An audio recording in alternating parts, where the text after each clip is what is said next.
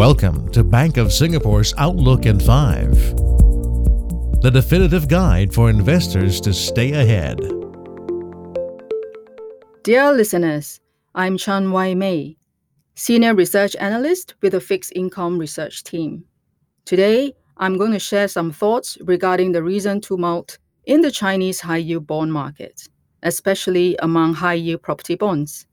First, why are the prices so volatile? Well, there have been many credit events throughout the year due to tighter than expected credit and liquidity conditions onshore, followed by abrupt and unfavorable policies towards education, tech, and gaming sectors in China.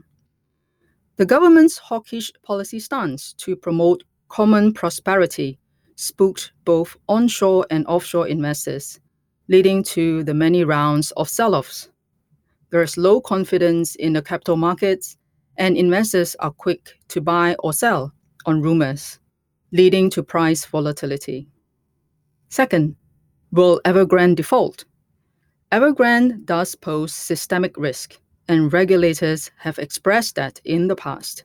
However, the Huarong kind of bailout may not be repeated at Evergrande.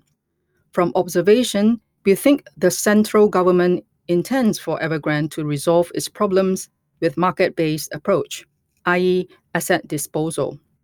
However, that plan was not progressing well, as Evergrande's asset prices have dwindled because of negative headlines in the past few months. We think Evergrande needs time to sell assets at reasonable prices, but that is providing it can hold off creditors trying to front run each other. The company has warned of default risks since August, and we think the current bond prices of 20s to 30s have priced in a bond default or restructuring scenario. Third, what will happen to other Chinese property bonds if Evergrande defaults? We expect contagion in prices of these bonds, with B rated issues bearing the brunt, as we have seen throughout the year. While there have been some signs of decoupling of Evergrande from the rest of the developers, the tiny effort of differentiation will not withstand the default test. Also, the capital markets will continue to remain closed for most double B and single B rated developers in the short term. They may try for refinancing in 2022. Lastly, what should investors do given the market volatility?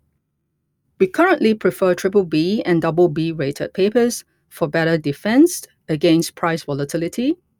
If investors have concentrated positions in China, do look for opportunities to switch into other regions. For instance, we currently have an overweight view on CEMEA high yield bonds. CEMEA stands for Central Europe, Middle East, and Africa.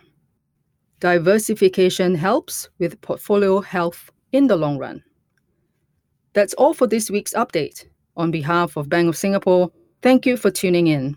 This is Chan Wai Mei. Stay safe and speak soon. This podcast was brought to you by Bank of Singapore.